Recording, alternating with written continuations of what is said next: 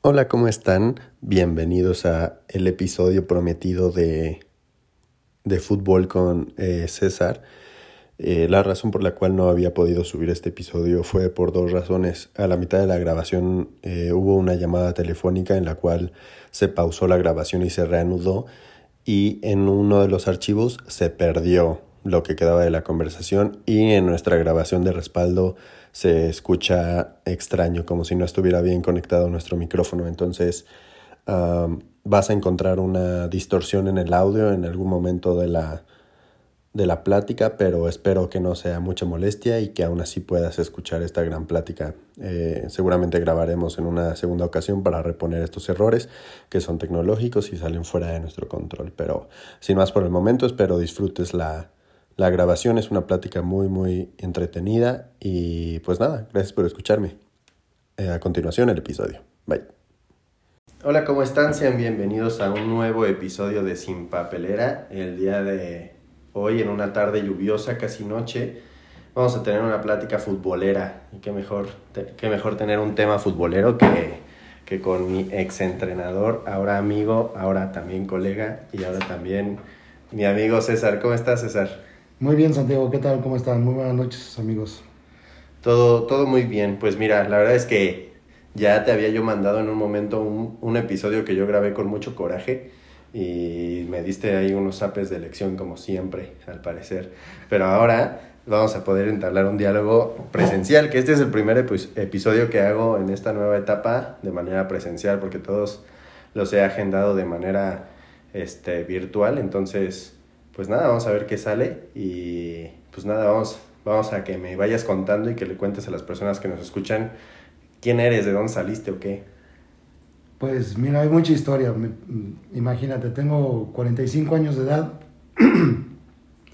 Soy nacido de la Ciudad de México y emigrado desde hace 14 años aquí en la ciudad de Querétaro. Mucha historia. Eh, precisamente el día de hoy estaba recordando eh, los, mis inicios. Soy egresado de la Escuela Nacional de Entrenadores, la ENED. Estamos cumpliendo 38 años de, de, la creación de la universidad, de, este complejo que, que, creó la CONADE. Yo estudié ahí, eh, hice mi carrera, mi licenciatura como, como entrenador deportivo con especialidad en fútbol en eso fue hace muchos años. De hecho, cuando naciste, en 1997. Sí, eres 97 tú, ¿no? cuando tú naciste, yo estaba empezando a estudiar la carrera. Salí en el 2001 y luego, luego comencé en el 2000. Bueno, antes de terminar, eh, eh, empecé en el 2000 la, el curso para director técnico profesional en la Federación Mexicana. Ahí tengo hasta el módulo 3 bien terminado. Y del módulo 4 me faltaron un par de materias ahí que, que, las tengo pendientes todavía, pero bueno. Y pues de eso empecé mi rodaje. Eh, en el mismo año 97, un, un, compañero alumno de último, de último grado, él creó su academia, él tenía la filial de Necaxa. Y, este, y un día llegó con los estudiantes de primer año a ver quién, quién quería ir a aprender un poco con, con, los niños de su academia. Y pues yo fui el único que me animé. Mm. Este, pues todos mis compañeros, no sé si no, no les llamó la atención, no sé, a lo mejor tenían otras expectativas. Yo, este, pues había toda mi vida, había sido un entrenando, un entrenado más bien y vi una muy buena oportunidad de, de, poder eh, eh, empezar a hacer de esto que, que a, la, a, la, postre pues, se convirtió en mi modo de vida, ¿no? Ser un entrenador de fútbol. Que bueno, a lo mejor más adelante vamos a poder separar un poquito eh, los términos. Yo creo que en esta situación sí cabe decir que, que hay diferentes términos, porque creo que hay instructores, creo que hay entrenadores, y creo que hay formadores y, ahí es donde yo me, me, he enfocado mucho más en, mi vida profesional. Excelente.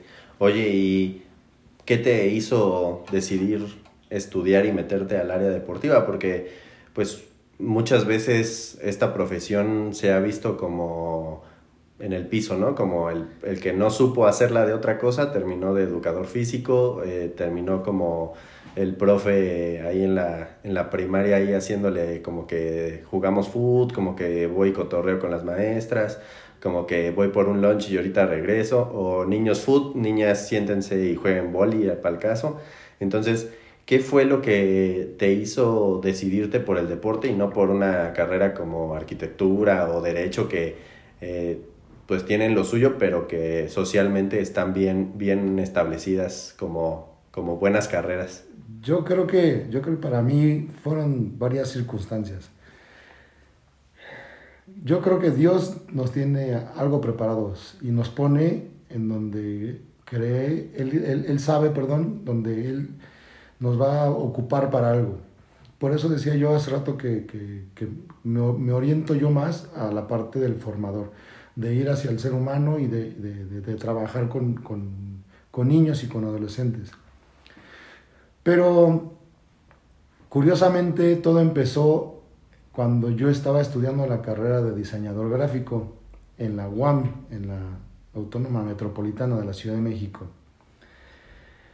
Eh, en ese entonces eh, yo acababa de terminar mi preparatoria con bachillerato técnico en artes gráficas. Yo quería dedicarme a algo que fuera muy apegado a esa situación. Eh, me gustó mucho mi servicio social que hice en la preparatoria, que fue muy enfocado a la impresión. Eh, yo trabajé eh, en una imprenta muy grande donde se hacía el Condorito, se hacía el TV Novelas, se hacía todo este tipo de revistas. Y a mí me impresionaba cómo entraban los rollos gigantes de 3 metros de altura blancos y terminaban la máquina, que era una máquina como de 11 metros. Este, y terminaba prácticamente la revista ya hecha. Entonces yo me metí mucho en la fotomecánica, en el cuadrar los, los, los logotipos, este, meterme en la, en la, conjunción de tintas. Y eso me llamaba mucho la atención. Entonces la carrera más apegada a eso era diseño gráfico. Pero este, curiosamente nada de eso lo vi yo al principio, sino más bien fue puro dibujo, dibujo, dibujo, dibujo. Y ahí sí me, me, me, dieron mi talón de Aquiles. Soy malísimo dibujando. Siempre fui muy malo para dibujar. Entonces, todos los primeros este, trimestres que, que, son de la carrera es puro dibujo. Entonces, me empezó a ir mal académicamente. Empecé a dejar de entrar a las clases. ¿Y dónde crees que pasaba el tiempo? En la cancha. en las canchas de fútbol, en los equipos representativos de la universidad. Me inscribí en el equipo de natación, en el equipo de futsala en el equipo de fútbol americano. Y esto es porque, pues bueno, toda mi vida ha sido deporte. Eh, imagínate que a los tres años yo aprendí a nadar, a los seis años yo ya estaba compitiendo en, natación. Eh, jugué a los, después, a los seis años, entré a un equipo de fútbol americano. Eh, regresé a la natación como hasta los 10 más o menos. Y entré a un equipo de waterpolo a los 13 regresé una vez más al fútbol americano, empecé a jugar básquetbol eh, con los amigos en la cuadra, y hicimos nuestro equipo y lo metimos a un torneo. Entonces, toda mi vida siempre fue dedicada al deporte. Entonces, este, pues un día que dije, bueno, creo que estoy desperdiciando mi vida aquí, a los, tenía yo escasos 20 años, dije, no, no, o sea, no, no, no estoy en el lugar correcto. No, no, no me estoy dedicando a lo que, a lo que creo que me, me, me, la vida me está dando. En ese entonces yo todavía no conocía de la palabra del Señor, entonces eh, yo no creía o no sabía de esto del destino y de que el Señor nos pueda poner en lugares eh, en, donde, nos, donde nos toque, donde Él nos puede ocupar. Entonces, este, primero fui al, al ESEF, fui a, meter mis papeles para hacer mi examen al ESEF, la Escuela Superior de Educación Física. Pero sucede que en esos tiempos la fiesta estaba muy arraigada en mí. Y ya había pasado todos los exámenes sin problema, el examen médico, el examen, de, el examen físico, el, el, general de, de, acondicionamiento físico sin ningún problema. Y resulta ser que entre sábado y domingo era la prueba de natación y el sábado era para hombres y el domingo para mujeres. Entonces, por andar en la fiesta, no fui al examen de natación de hombres, me presenté hasta el domingo y me dijeron, joven, queda usted eliminado, este, pues regrese el próximo año si quiere. Entonces, eh, eh, cruzando la avenida en la Ciudad de México, eh, una avenida que es muy famosa, Río Churubusco, que es donde está el Palacio de los Deportes, el autódromo y toda esta zona deportiva que también es muy arraigada a, mi vida porque es el lugar en donde yo nací, en la colonia Granjas, México que está a escasos 200, 300 metros del autódromo y del Palacio de los Deportes. Te vuelvo a repetir, o sea, toda mi vida fue ligada al deporte. Yo me iba en bicicleta y andaba rodando la bicicleta ahí en el autódromo. O sea, siempre fue mi vida en esa zona. Y terminé estudiando ahí. Me crucé la calle y, vi, pregunté por una escuela que estaba ahí, que era la Escuela Nacional de Entrenadores Deportivos. Y curiosamente iban a empezar apenas su, su sistema de, de, aceptación y de, exámenes de admisión, me apunté y quedé. Y en general creo que puedo decir que me acomodó más el sistema de, la Escuela Nacional de Entrenadores que la de Educación Física. Creo que me hubiera estancado yo solamente al, ámbito académico si me hubiera dedicado a la educación física. Y acá en el entrenamiento, o sea, tuve la oportunidad de, estar eh, trabajando eh, y aprendiendo este, de equipos eh, de fútbol. Entonces así fue, así fue mi inicio. Sí, como decías, ¿no? un poquito de rebote, a lo mejor pensando en que querías empezar a hacer otra cosa y terminaste siendo esto. Pero gracias a Dios ya son 23 años de estar en esta, en esta situación, casi no, 24 años ya. 24. 24 años ya de estar en esta situación de trabajar con niños. Mi primer grupo fue un, te digo, ahí en el equipo de Necaxa, con un, grupo de niños de 5 años. Entonces, este, pues aparte de que fue muy lúdico para mí, fue, una, una gran experiencia, fue la experiencia que cambió mi vida. ¿Sí? ¿Sí te gusta trabajar con niños chiquitos o nada más lo usaste como un eh, trampolín hacia edades más avanzadas? Si tuvieras ahorita bueno, yo sé que tienes tu academia, pero si ahorita te, dan la opción de niños chiquitos de preescolar o, no sé, preparatorianos, ¿qué prefieres? Mira, eh, a lo largo de mi vida he trabajado con todas las edades, desde, como te digo, desde 5 años hasta adolescentes y ya un poquito más, más grandes de los adolescentes, hasta 19 años, 20 años. Me divierte mucho trabajar con los niños chiquitos. Pero lo que te comentaba de, mi primer trabajo en Necaxa, en una filial de Necaxa, para mí fue un parteaguas. Eh, yo era una persona eh, a la vez, por, por, una parte muy introvertida, y me costaba mucho eh, el hablar con gente que yo no conocía. Te pongo un dato, a mí me costaba mucho trabajo pasar a exponer en, la escuela, ¿no? Me sudaban las manos y tartamudeaba.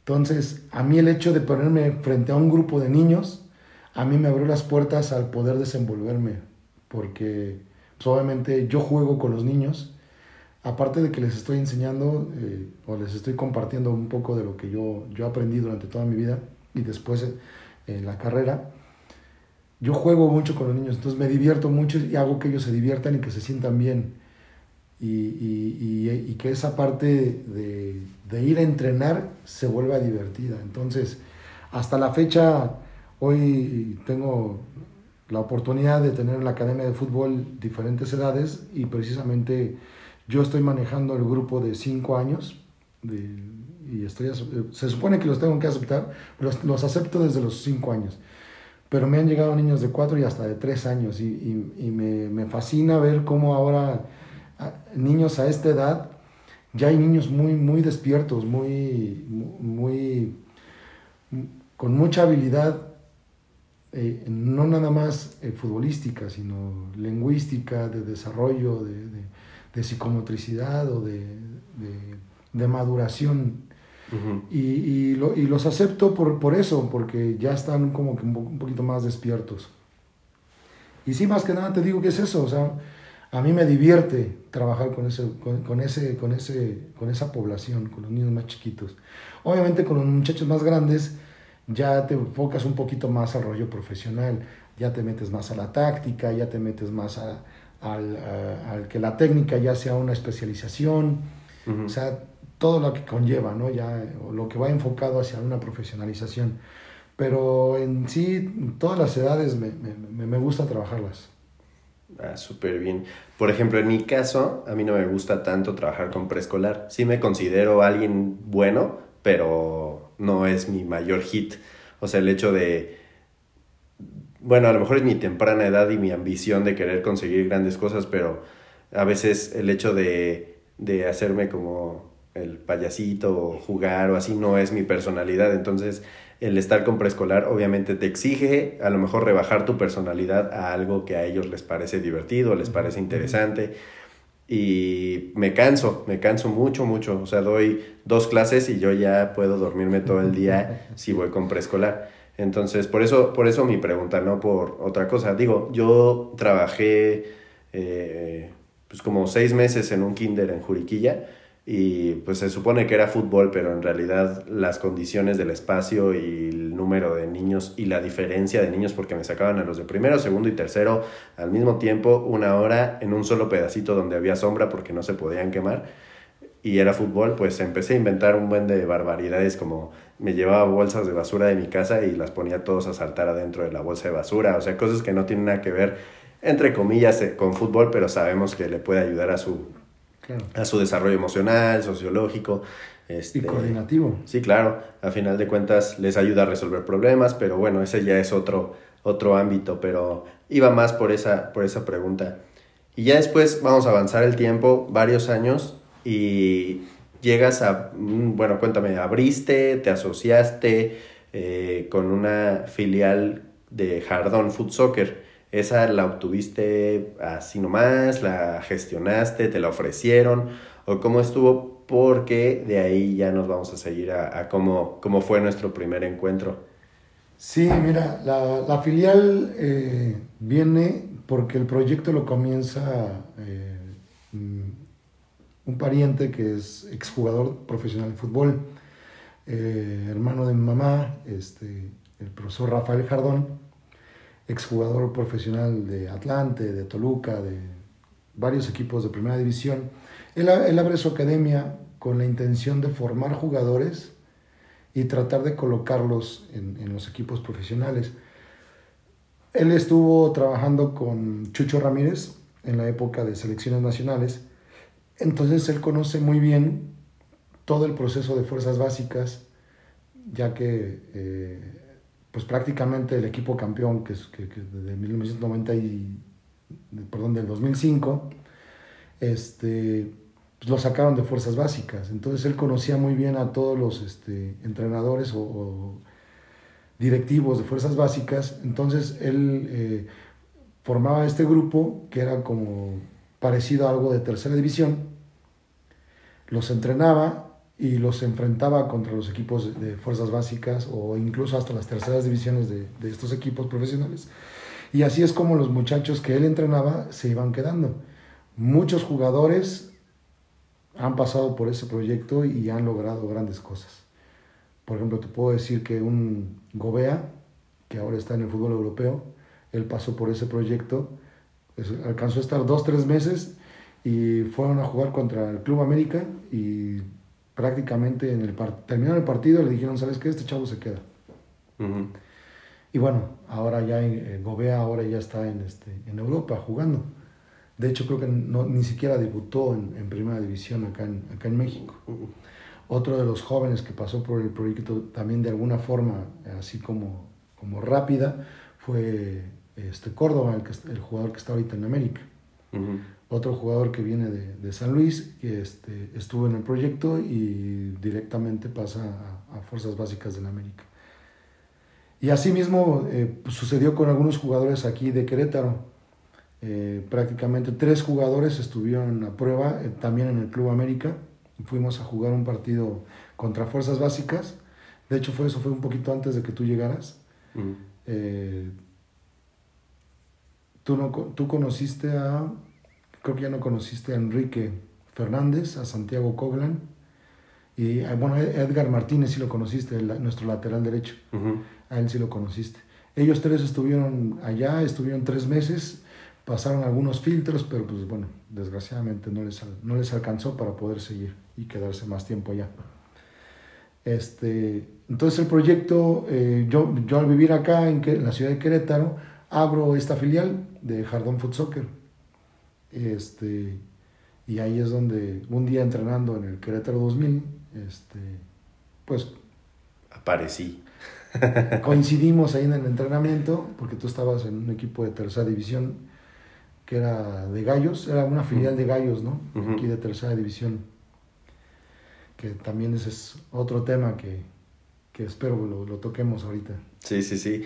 Pues sí, casi como lo mencionas, eh, yo entré a la tercera división, filial o lo que haya sido el experimento ese al cual yo entré por mera palanca, la verdad, o sea, no, no hice visoría, no hice nada, moví unas fichas y me quedé.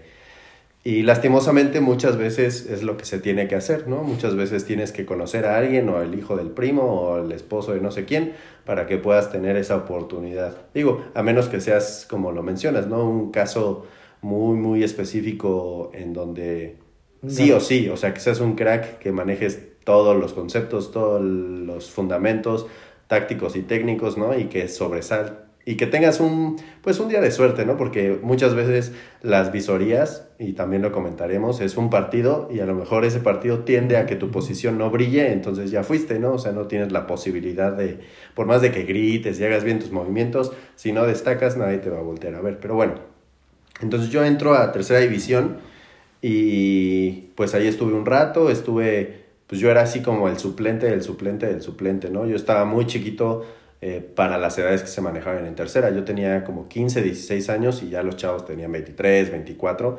Entonces pues era muy, pues muy fácil para ellos pues voltearme a ver como menos, ¿no? De por sí soy portero y es una posición muy complicada en esas etapas en donde todo el mundo está en una competencia individual siempre se piensa que es una competencia para que el equipo ascienda o para que el equipo no sé qué, pero al final, al final ahí cada quien va por su propio sueño y si te pueden jalar los pies para que tú no llegues y ellos sí, lo van a hacer.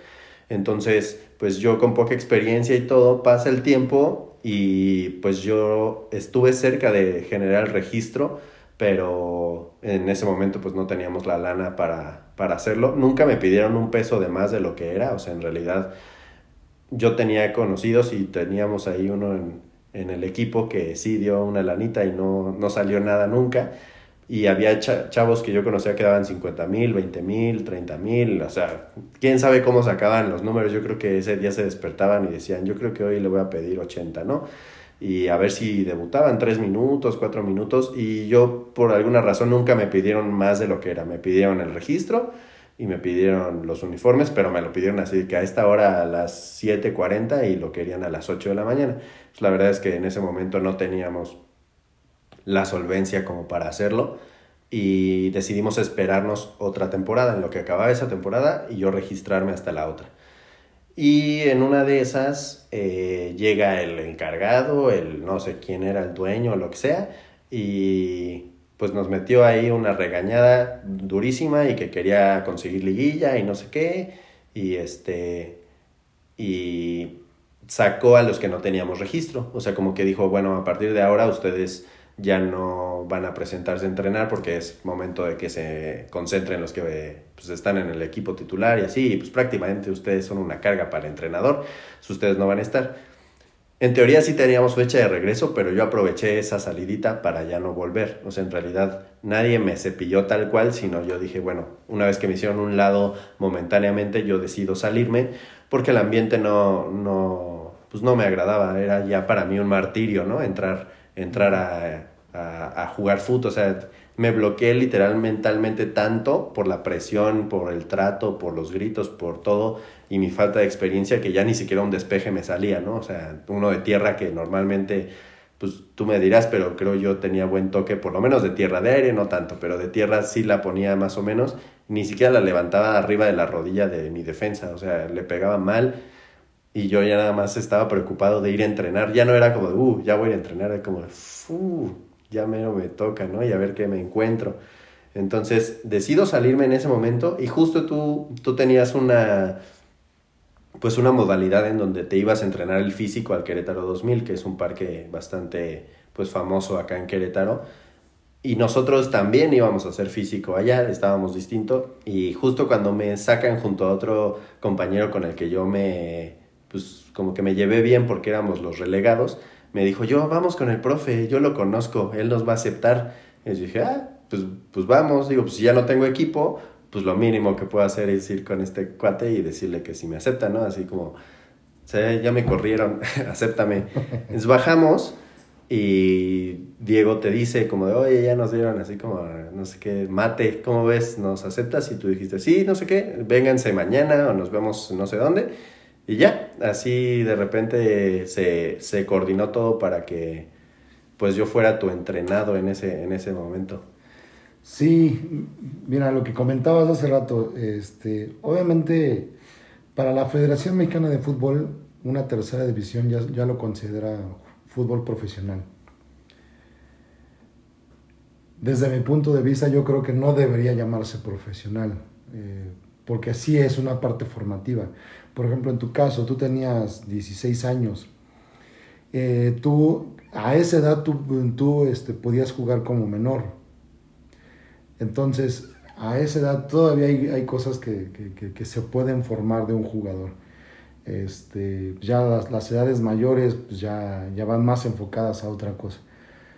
Aparte, eh, con la desaparición, o más bien con la aparición de los, eh, de los eh, equipos de límite de edad, de los equipos profesionales, de la sub-20, de la sub-17, la sub-15, mataron este torneo.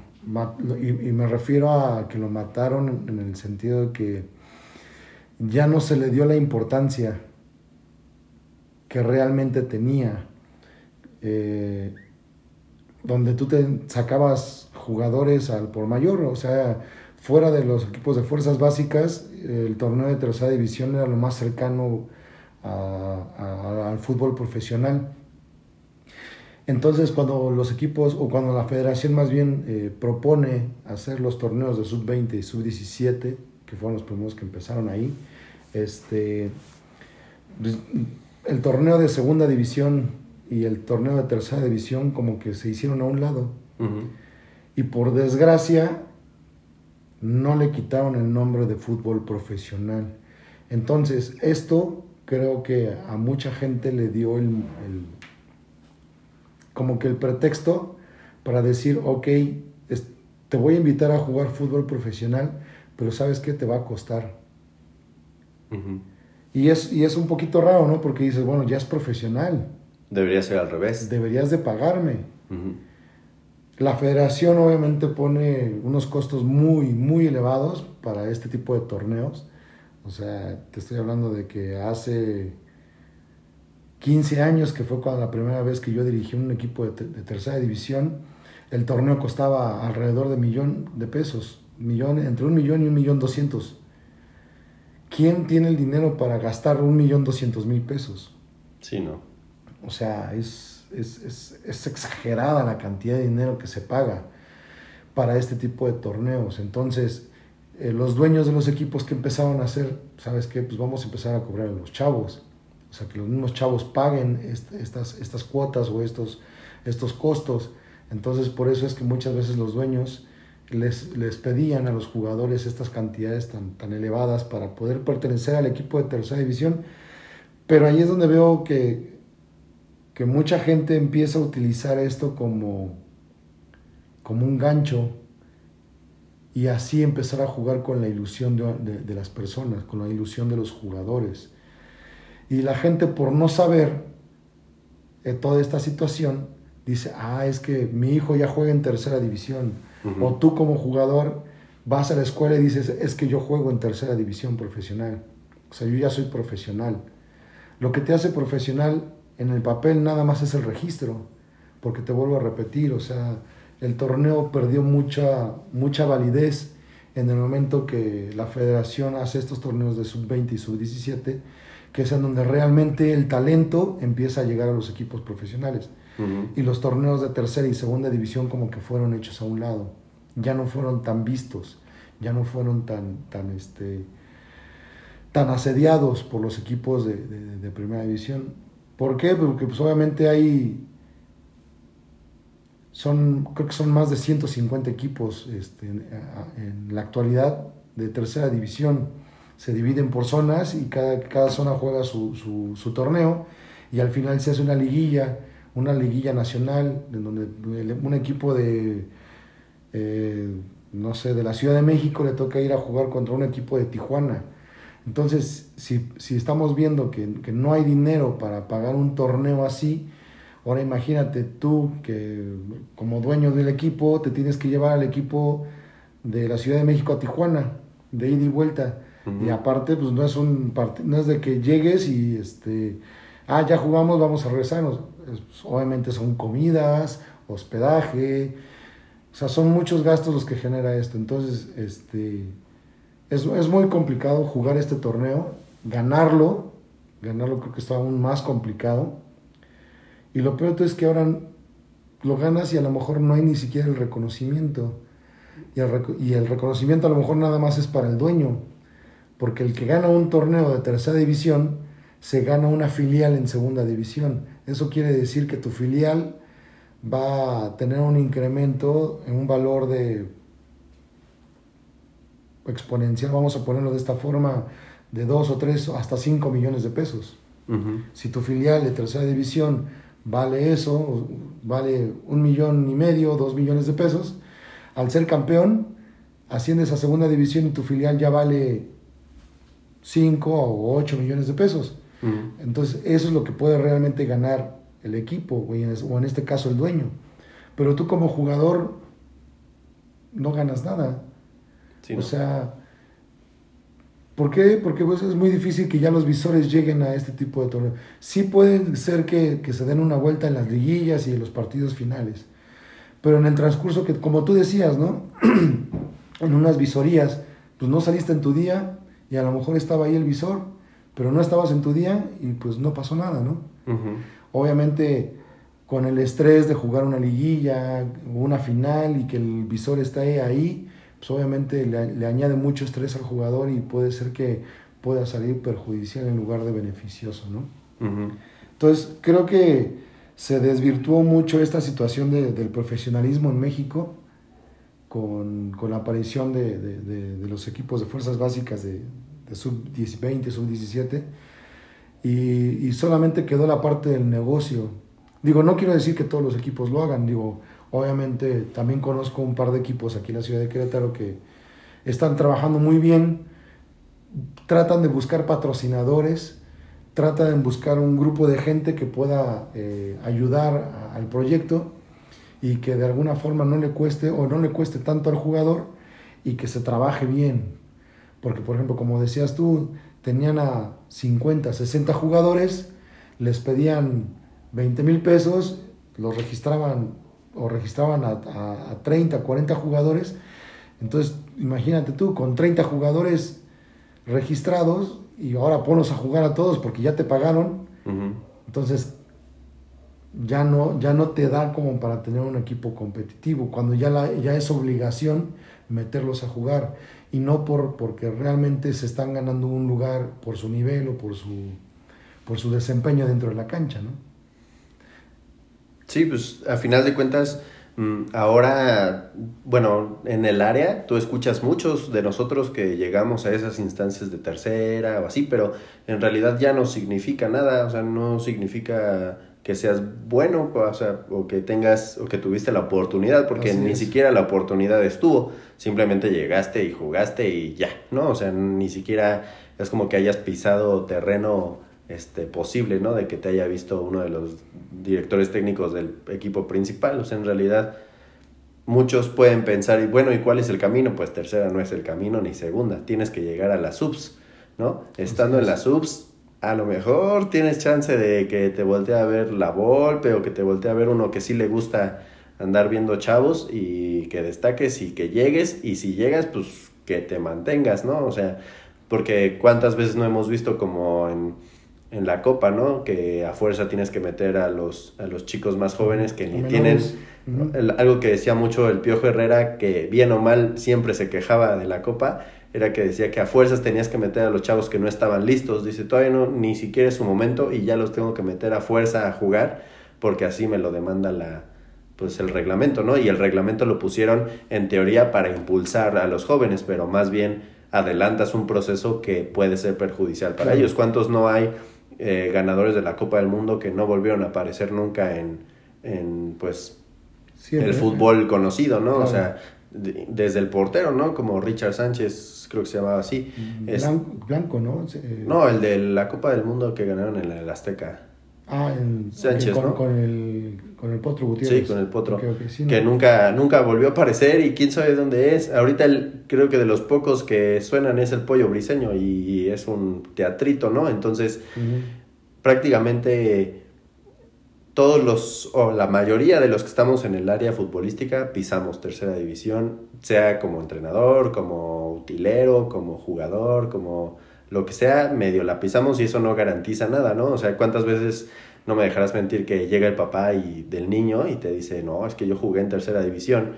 es como, pues yo también, pero pues, o sea, eso no significa absolutamente nada, ¿no? O sea, eso no te garantiza absolutamente nada. Y estar en la sub, pues mínimo entrenas en las instalaciones que son, ¿no? Mínimo te dan el uniforme que es y no el de dos temporadas anteriores y te lo venden a precio normal, ¿no? O sea, es mucho pues sí es un negocio, es un negocio que, que malamente todavía la desinformación de ese negocio está afectando a muchos chicos, ¿no? A muchos chavos. Entonces, eh, por ejemplo, no sé si te había contado, pero yo en mi último trabajo en Furia, en la época pandémica y todo eso, solo nos quedamos eh, el profe Alan y yo eh, trabajando con todos los grupos, así como con horarios distintos.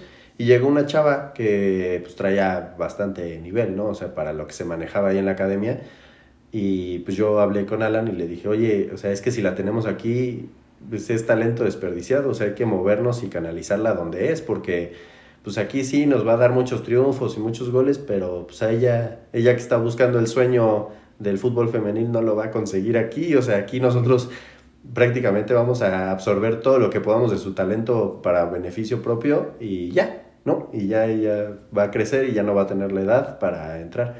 Entonces, pues ya hicimos ahí unas llamadas y ya la fueron, bueno, tuvo una pseudovisoría que no fue oficial, así de tráela dos entrenamientos, yo la veo y si sí, se queda y se quedó y ahora está en sub-17 femenil, ¿no? Entonces, digo, en el fútbol femenil es otro mundo totalmente distinto, pero ya tiene el camino, ¿sabes? O sea, ya la pusimos donde es, ya dependerá de ella si si continúa, la rompe y tiene las condiciones, ¿no? Pero en este caso, si alguien te dice, vente a una tercera, pues vas a jugar en un nivel, pues bueno, o sea, mejor que jugar en otros lados, así como en ligas libres, pero no vas a tener oportunidad. Bueno, no sé, no sé si conozcas un caso así súper extraordinario que dices que sí lo vio un visor y salió de tercera, porque así como que ahorita en el fútbol profesional alguien diga, ah, él salió de la tercera de Zapopan, pues no creo. Es una, es una situación bien rara.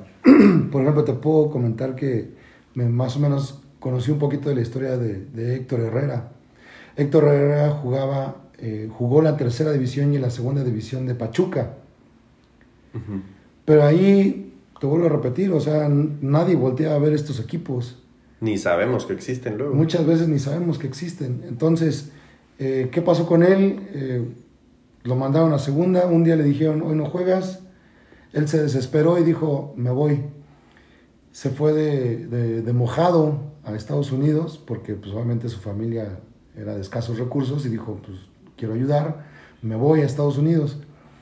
Se va a Estados Unidos y al parecer por ahí alguien lo había visto, o sea, sí, alguien por ahí lo, del mismo club lo vio y este oye, a ver, tenemos un jugador por ahí en segunda, este, eh, creo que se llama Héctor Herrera, a ver, tráiganmelo.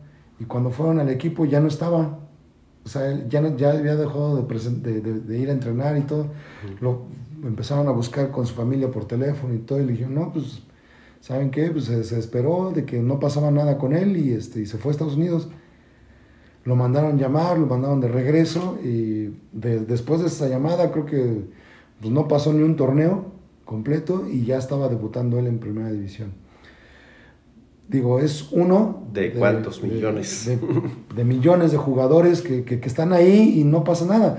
En este caso, bueno, era una, era una filial de Pachuca, o sea, era una segunda de Pachuca donde él jugaba.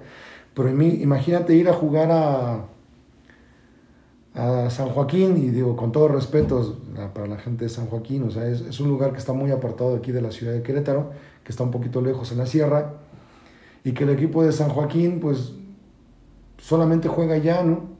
Y, puede venir a visitar a los equipos eh, de la tercera división de aquí de, de, Querétaro, pero pues ¿quién te va a ir a ver allá? Sí, está o sea, es muy complicado salir de estos equipos, te, te voy a repetir, hay más de 150 equipos en todo el país y la gran mayoría son equipos de, que los manejan en los ranchitos, en, en, los pueblos pequeños, en las ciudades muy pequeñas y que a lo mejor el equipo, que bueno, más bien en estas ciudades donde no hay fútbol profesional, no hay fútbol de primera división, pues que sí puede ser el, como que la atracción del, del pueblo, puede ser el, lugar en donde puedan destacar algunos jugadores, ¿no? Que también sucede que muchas veces el apoyo gubernamental se da para, para, este tipo de proyectos. Pero ahí quedan, o sea, son jugadores que ahí, ahí van, a, van a vivir y que van a vivir del pasado de decir, no, pues yo jugué tercera división y que a lo mejor esa fue su máxima ilusión, ¿no?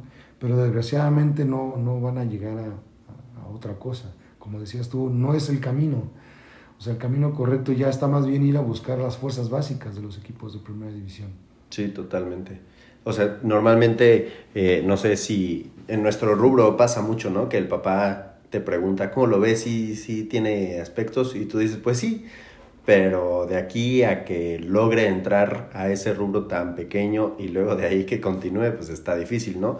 Pero sí se puede, o sea, te digo, yo, digo, en el fútbol femenil yo lo, ya lo hice con, con dos chicas y ahí están, ¿no? O sea, aguantaron, ¿no? Aguantaron el proceso de la visoría y ya son parte del equipo pero con los hombres es distinto, es un poquito más de contacto, es más político y el femenil va para allá, o sea, va para esa onda si es que no se hace algo tajante como para impedirlo, pero... ojalá no. Ojalá, no, pero está complicado. Eh, sí, en este momento todavía no, porque todavía no entran los grandes patrocinios. En el momento que, que el fútbol femenil empiece a, a mover dinero, en ese momento se va a politizar toda esa situación y es donde va a tener decadencia social. Hoy todavía es un poquito más romántico en el sentido de que sí, las buenas jugadoras son las que sobresalen, eh, sí son las que llegan, las que tienen el talento, pero este, en el momento que, que, que, los patrocinadores empiezan a voltear para el fútbol femenil y empiezan a meter dinero y que empieza a haber sueldos y que empieza a haber primas y que empieza a haber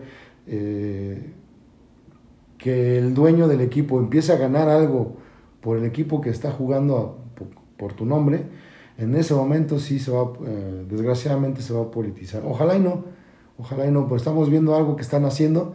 Yo creo que es algo eh, que tenía que suceder desde hace muchos años. Totalmente. Este, era, era un ámbito totalmente perdido. Por ahí, a lo mejor tú no, tú no sabes esa historia, pero en, en, México una vez tuvimos, o sea, somos subcampeones mundiales en fútbol femenil.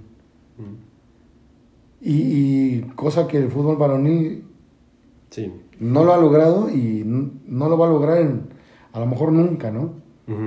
Pero sucede que en un campeonato mundial femenil, en los años 80, un equipo mexicano llegó a la final contra Rusia.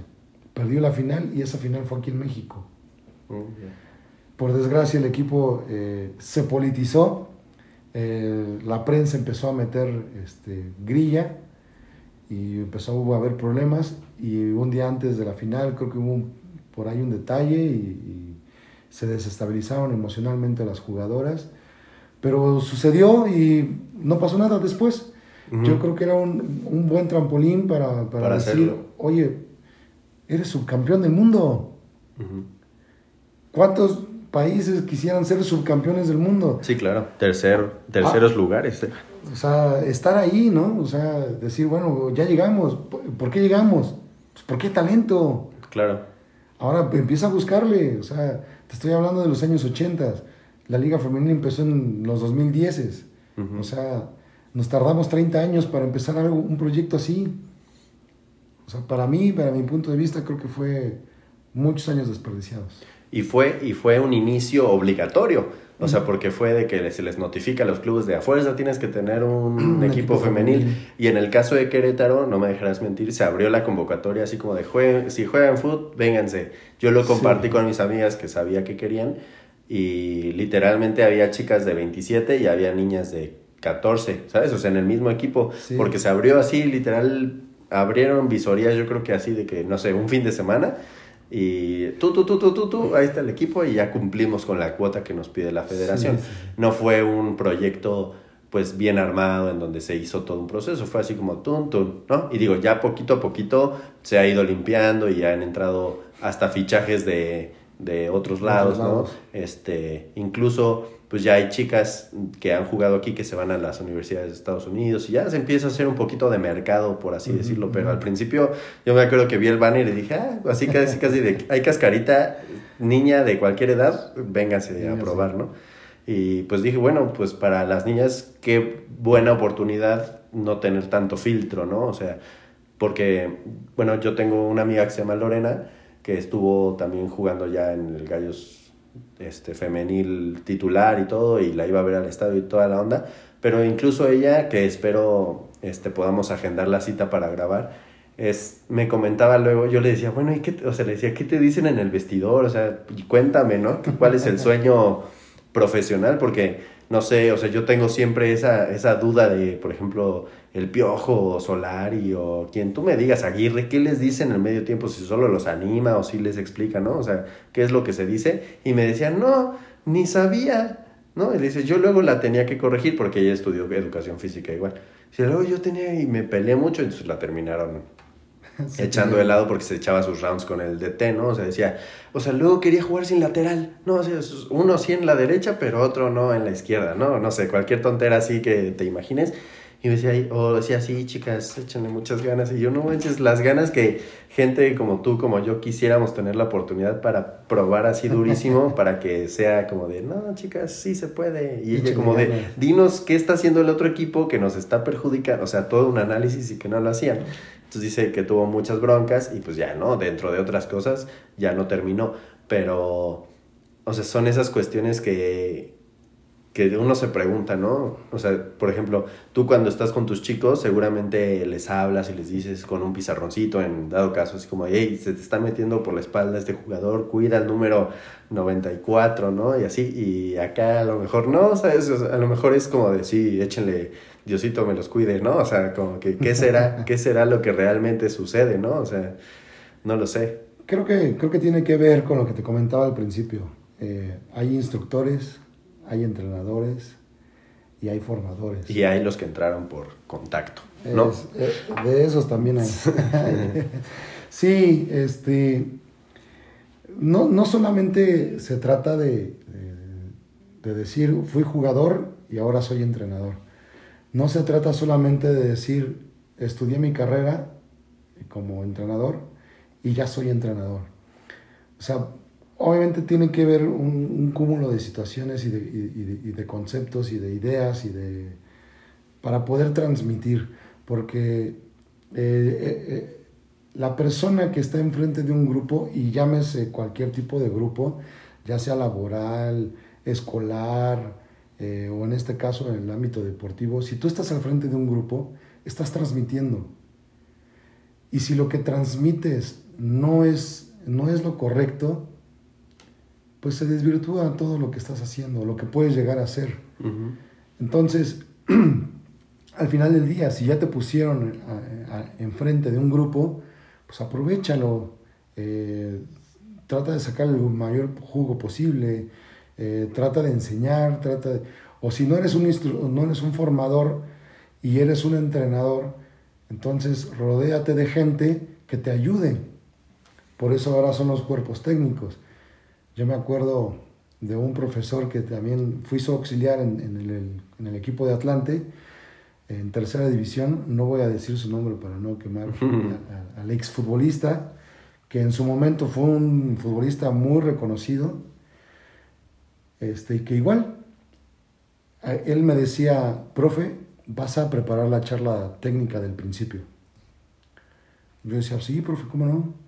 Y ya daba la, charla y les decía qué tenían que hacer, quién cobraba los tiros de esquina, quién cobraba los tiros libres, eh, quiénes eran las salidas en, las los saques de med, etcétera, etcétera, etcétera. Y cuando terminaba mi charla técnica, el profe les decía, los, aplaudía y les decía, vamos muchachos, échenle ganas, vamos a darlo todo. Ah, pues órale. y salíamos a la cancha. Y por ejemplo, si íbamos, si nos empezaba a ir mal durante el transcurso del partido, eso sí, entraba al vestidor echando maíz, diciendo todas las leperadas que se sabía y este y, y, diciéndoles a los chicos que les faltaba entusiasmo, que les faltaba energía, que les faltaba este, echarle más ganas, que les faltaba este, todo ese tipo de situaciones, ¿no? Y, los chavos salían, fíjate lo que es curioso, o sea, sí salían y salían como revolucionados, ¿no? Del regaño. Ay, me regañó y tengo que correr más. Tengo que demostrar, ¿no? Tengo que demostrar. Pero como dices, este, nunca les decía, ¿sabes qué? Tienes que hacer una pasada, tienes que hacer un recorrido, tienes que hacer un, un, este, un enroque en una marca, tienes que acompañar, etc. Ese tipo de cosas no las decían. O sea, y cobraba 10 veces más que yo. Claro, hasta más seguro. y decías, ¿cómo es posible? O sea, este cuate nada más viene a, a, a decirles que le echen ganas y a, perdón por la palabra, pero a mentar la madre en medio tiempo y ya, él es el entrenador. No, pero entonces eh, tiene que ver con lo que dices, ¿no? O sea, tienes que prepararte, tienes que... Primero, tener, primero yo creo que lo más importante es tener la vocación para poder transmitir. Y después de esto, prepararte. O sea, para poder dar una idea, para poder dar un concepto, para poder dar un, este, un apoyo, ¿no?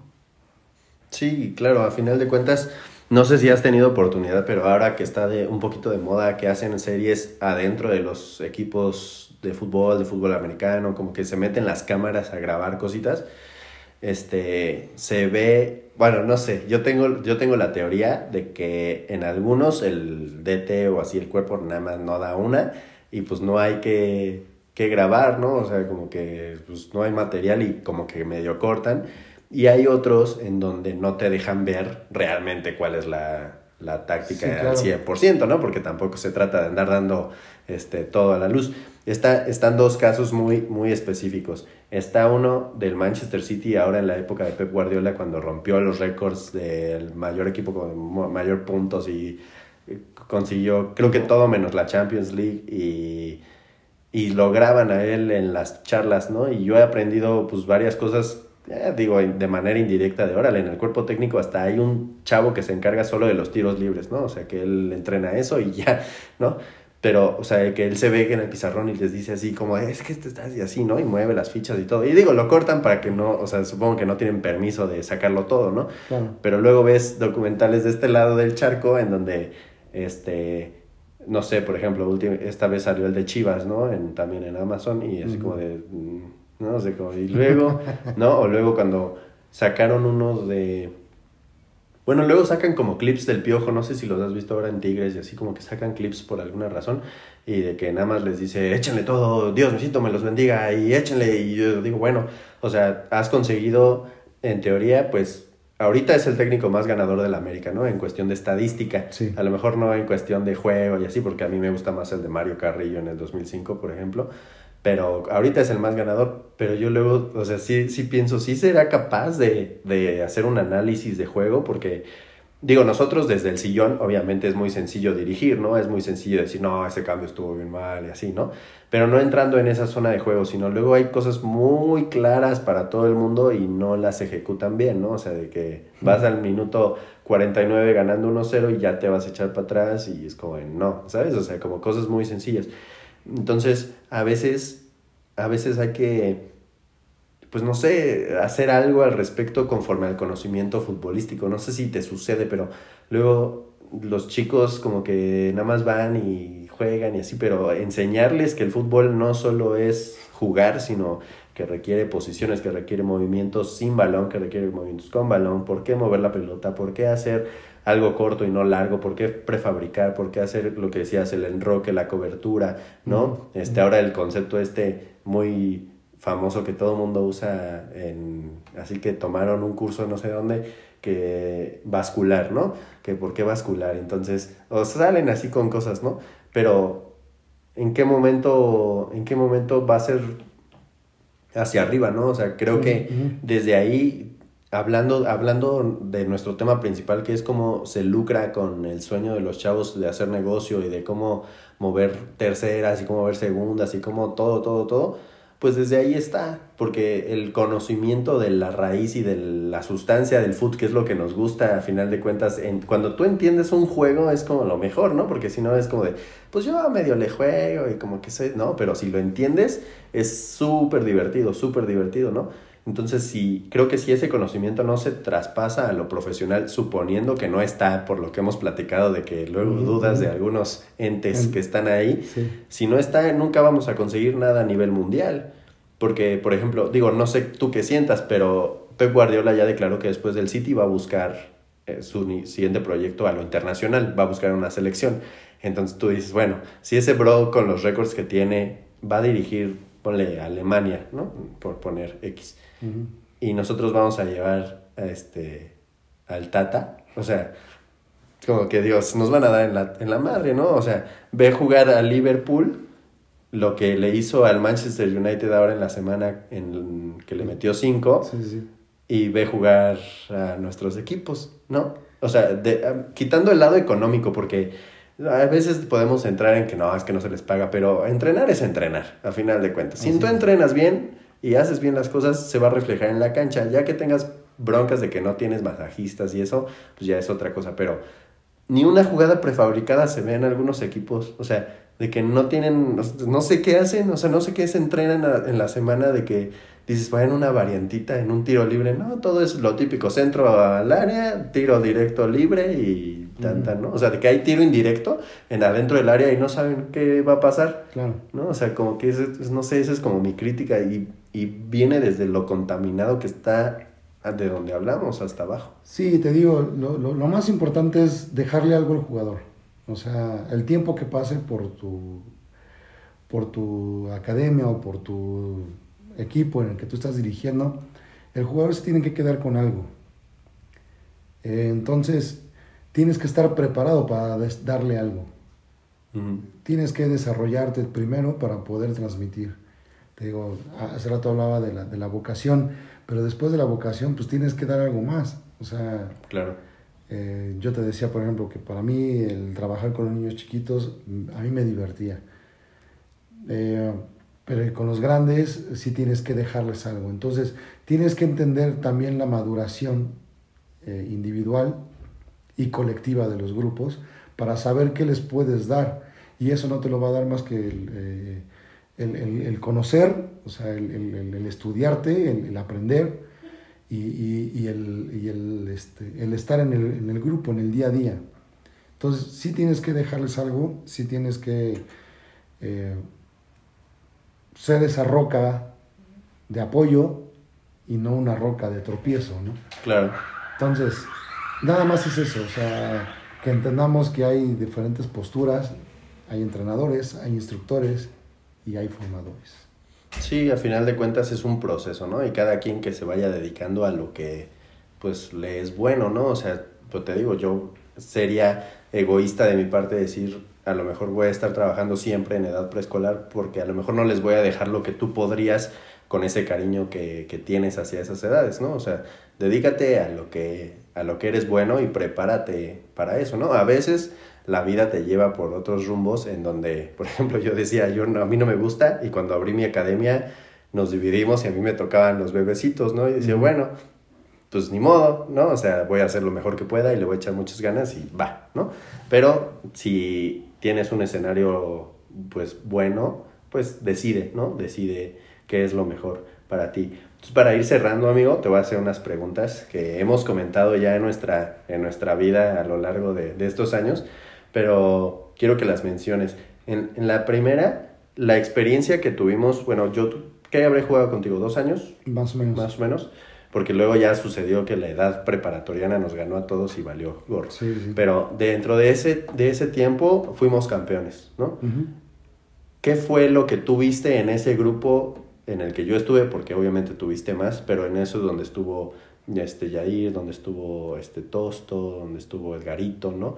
Todo, toda esa generación, ¿qué fue lo que tú veías con nosotros de manera de entrenador y que supongo yo quiero pensar que dijiste con ellos sí, sí voy a por lo menos ser campeón de esta liga? A lo mejor ya no llegamos a más porque nos, te digo, nos ganó la edad y nos ganaron otras cosas y así, pero en ese momento donde los entrenamientos eran así constantes y los partidos constantes, que incluso, o sea, de que faltar era un problema, o sea, que faltar era como vas a la banca, ¿sabes? Ujú. O sea, ¿qué, qué era, o sea, qué fue esa experiencia para ti? Mira, yo creo que de ese grupo podría destacar humildad. Creo que en general, y a lo mejor uno u otro no, no tenían mucha humildad, pero en general sí, todos estaban muy dispuestos a trabajar. O sea, eh, lo que se les daba, o sea, el, el entrenamiento que se les daba a los chicos, ellos lo aceptaban de buena forma. Y, y creo que hubo conceptos que, que, quedaron, que se aprendieron y que se cumplieron. Eh, y creo que también fue un proceso. Ese, ese grupo empezó con un nivel muy disparejo y al final se logró empatar eh, el, el nivel de muchos de los jugadores. Eh, si no mal recuerdo, la, la categoría en la que estábamos jugando era una categoría 97 y teníamos jugadores 98, incluso jugadores 99. Ujú. Sí. Y creo que no desentonaban los jugadores más chicos con los jugadores que eran de la edad. Entonces, eh, se logró empatar el nivel trabajando. O sea, fueron dos años que estuviste tú con, con el grupo, pero en total yo te puedo decir que hubo gente que duró cinco años en el grupo, en ese proyecto. Entonces, eh, fueron avanzando, fueron progresando, fueron entendiendo que, que solamente el trabajo los iba a llevar a crecer. Este, y, y creo que fue eso. O sea, yo, yo, yo podría resumir eso, en el trabajo y la humildad de parte de, de todos ustedes que tuvieron para, para poder entender y aceptar todo lo que se, se hacía, se hacía y se les decía. Muy Eso. bien. Yo, mm, a lo mejor yo desde adentro, no, o sea, a lo mejor no hubiera pensado que el mayor aspecto sería la humildad, pero sí siento que había como ambición de conseguir algo. No sé si, si nada más era mío o de algunos cuantos, pero no sé, como que en los entrenamientos, en mi caso, cuando pues mi posición estaba competida por dos más, ¿no? Entonces era como, a lo mejor no nos caíamos tan bien, pero en el momento era como de yo voy por el puesto titular, pero sé que si no voy yo, vas tú y, y va a estar bien, ¿sabes? O sea, como que igual, no sé, el, eh, Dieguito, que era nuestro contención, o sea, él sabía que si, no, no sé, en una de esas se, se fatigaba así durísimo al minuto, no sé, al minuto 40 y faltaban 5, ¿no? Lo que sea. Y sabíamos que si ponías a Fonseca, por ejemplo, ahí, aunque no la moviera, iba a aguantar vara por la ambición de querer ganar. Se, o sea, siento que era un, un grupo mm, que, que le divertía el foot, pero le divertía más ganar. Entonces, Ujú. para divertirnos en el partido, queríamos entrenar. Creo que eh, a lo mejor me faltó mencionar fue que, por ejemplo, mis entrenamientos siempre eran muy competitivos. Sí. Siempre era compite, compite, compite. Y eso te lleva a una mejora continua. O sea, sí o sí te lleva a una mejora continua. Eh, independientemente de, por ejemplo, de tu posición, que eran, eran tres porteros los que estaban dispu- disputándose la situación o disputándose la titularidad, les- se les exigía, por ejemplo, teníamos nuestro entrenamiento aparte de porteros, ¿no? Ujú. Eh, y, la- y tú sabes que la exigencia siempre buscó A full. a, lo que yo a lo que yo conocía era a tope, o sea, yo no me quedaba con nada. Ujú. Y en los entrenamientos generales, ya con todo el grupo, siempre era repetir, repetir, repetir, repetir, repetir, y siempre en una constante eh, competencia. Ujú. Y creo que eso en general, en todas partes, va a generar un, un, este, un aumento en el nivel. Ahora los equipos eh, profesionales que son de más dinero, que traen más jugadores de buen nivel, generan esa competencia interna y ahora lo podemos ver en el América, ¿no? Eh, lo pudimos ver la temporada pasada con Cruz Azul. Cruz Azul sí. Lo pudimos, de alguna forma, en algún momento, lo pudimos ver con Tigres. O sea, equipos que tienen mucho poder adquisitivo, que traen dos o hasta tres jugadores de una sola posición, entonces generas competencia. Y esa competencia te lleva a una mejora continua. Yo te decía de la humildad porque muchas veces en los adolescentes no cabe eso de la humildad muchas veces el adolescente cree que tiene la razón. O más bien siempre tiene la razón y los demás son los que están en contra mía. Yo por eso te decía de la humildad, que, en sí en general la humildad de escuchar y de aprender siempre estaba presente.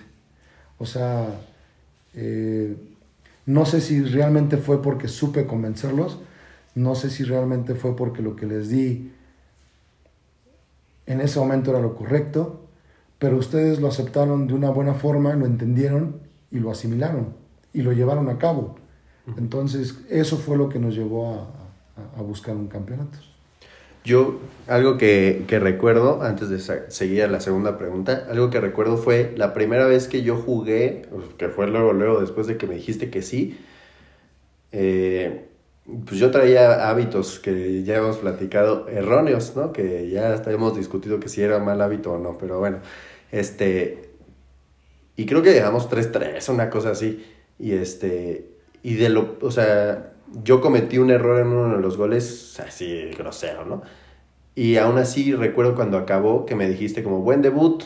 Y yo dije como, no, así como, no, no, pero desde ese entonces como que entendí que tú tomaste una, un rol tanto como entrenador como como de mentor, como de acoger a todos y digo, sí nos regañamos, ¿no? O sea, digo, pero eso se quedaba en la cancha y tan tan, pero, o sea, no era a lo que yo mencionaba antes de la tercera, no era un martirio ir, aunque sabíamos que seguramente nos ibas a regañar, no era un, no era como vamos, ¿no? O sea, pues sí, ya ni modo, si nos regaña, pues lo que sea, ¿no? Lo mejoramos, pero sí era como un, un tipo mentoreo, no era tanto, pues lo que dices, ¿no? O sea, de la vocación, no era un eh, así como de, ah, chido, nos vemos, o de, sino que tú dijiste buen debut, ¿no? Y yo no fue buen debut, pero está bien, ¿no? O sea, veo por dónde va el comentario y no sé, en otros errores o en otras cosas de mis compañeros o míos, sí estaba el regaño, obviamente, pues lo habíamos trabajado mucho tiempo en la cancha, pero nunca hubo un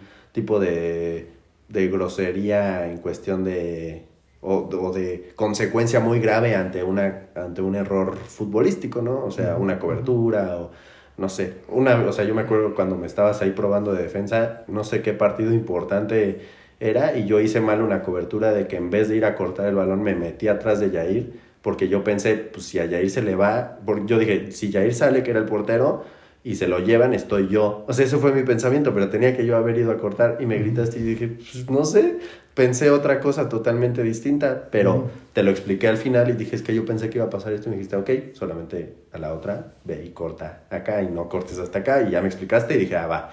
No, o sea, como que eso que dices, no sé qué les dejé, nos dejaste entendimiento del juego, o sea, era por qué tienes que hacer esto y no nada más decir como, ah, pégale fuerte, ¿sabes? O sea, era como de, oye, es que, no sé, yo me acuerdo que luego Tostos decía, es que me están ganando la espalda un montón, o lo que sea, o Fonseca es que ya no puedo, y nos decía, es que haz esto, haz esto, haz esto. Entonces, al jugador te lo ganas con conocimiento.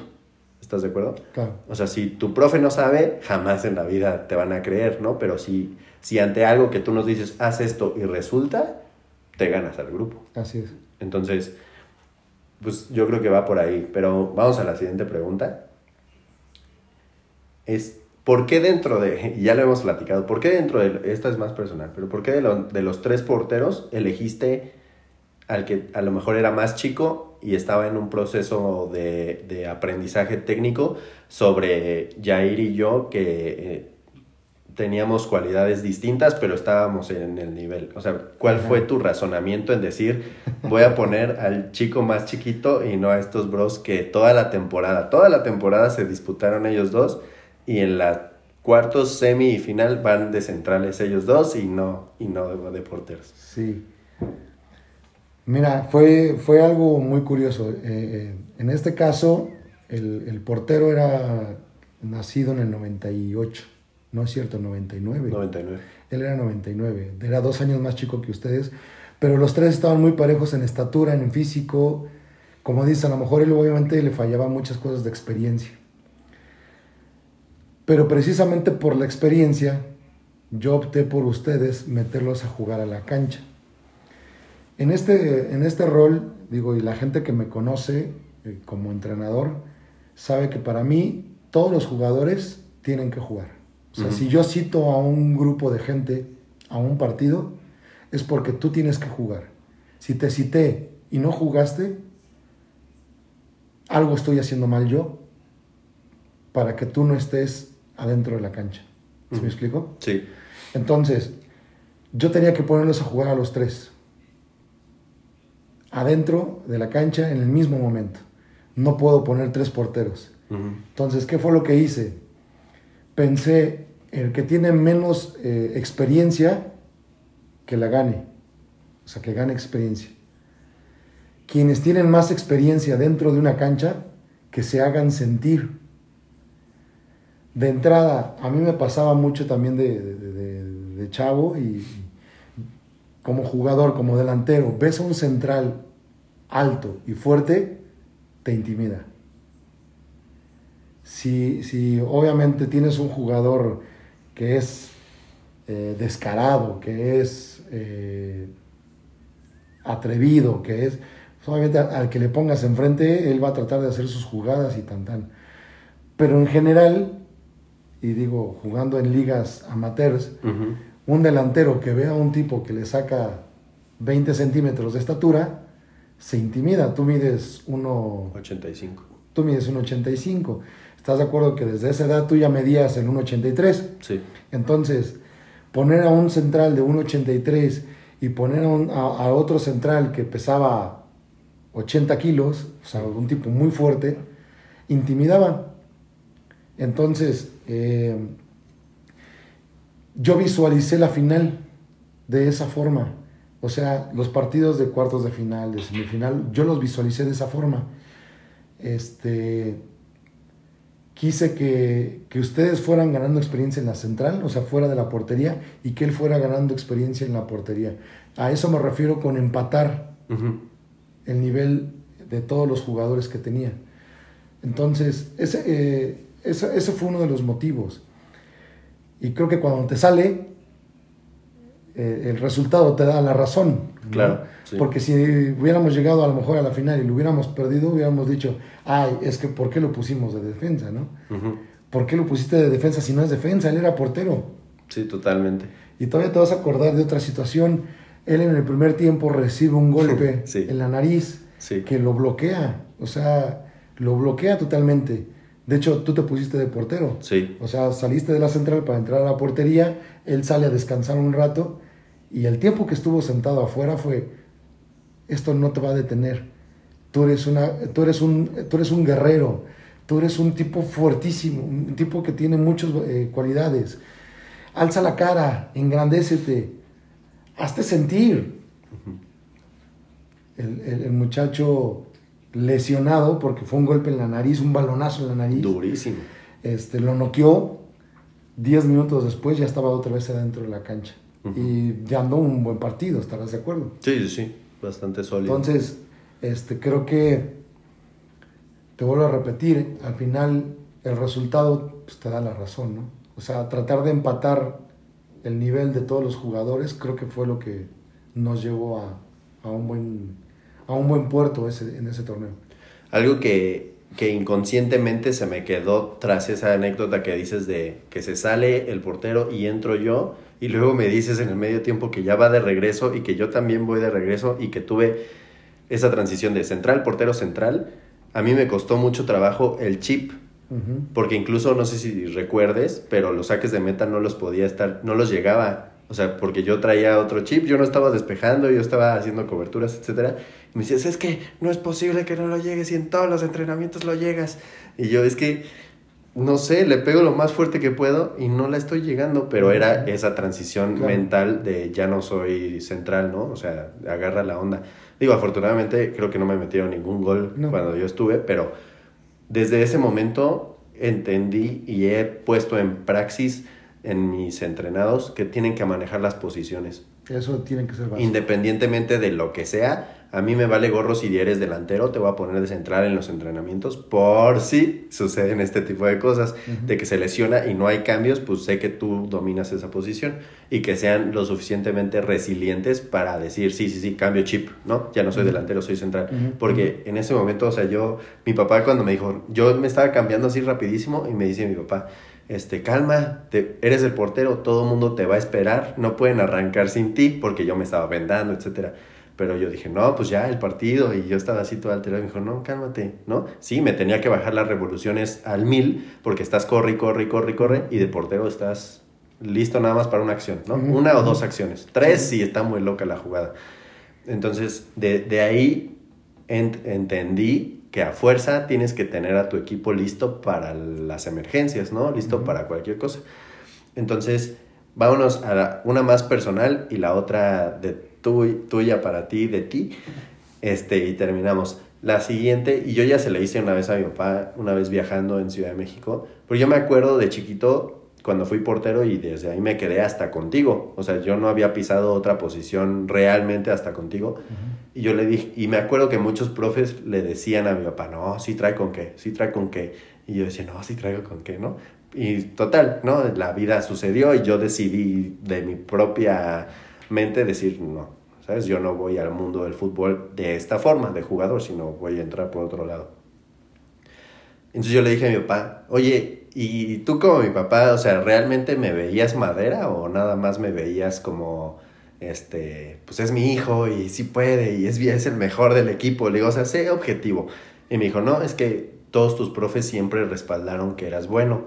Entonces, pues para mí también, ¿no? O sea, digo, yo no sé nada mucho de fútbol, pero si tus, todos tus profes a lo largo de tu vida decían que tenías madera, pues yo decía que sí, mientras tú quisieras yo te iba a apoyar, ¿no? Digo, en algún momento él me bloqueó una salida que me iba a ir a un ranchillo a jugar a no sé dónde y dormir en el piso y así, pero eso es, es otro tipo de, de, gestión.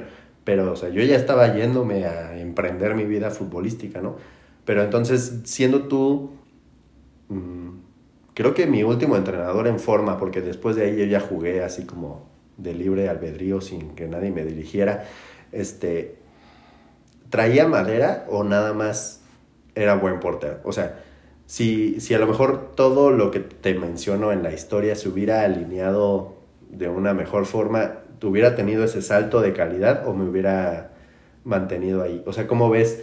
Sin, sin que me digas, no, no te comprometas, o sea, si es no, no, es no, o dime, te faltaba esto o así. Esta respuesta te la puedo contestar desde el punto de vista que he podido dirigir a muchos equipos. Sí tanto amateurs como profesionales. O sea, sí he estado yo también del lado de entrenador de equipos profesionales y he visto gente con una calidad bárbara, bárbara.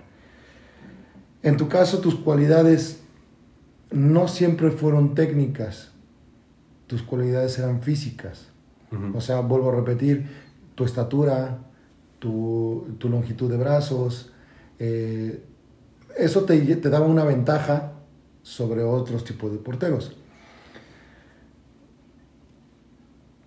¿Qué te daba a ti ventajas sobre, por ejemplo, eh, lo que comentábamos hace rato de, Pablo y de Jair y tú, de los tres porteros que yo tenía en ese equipo? Que tú eh, tenías la capacidad de, de, poder llegar balones arriba sin mayor problema. Cosa que, por ejemplo, a Jair le costaba mucho hacer una salida.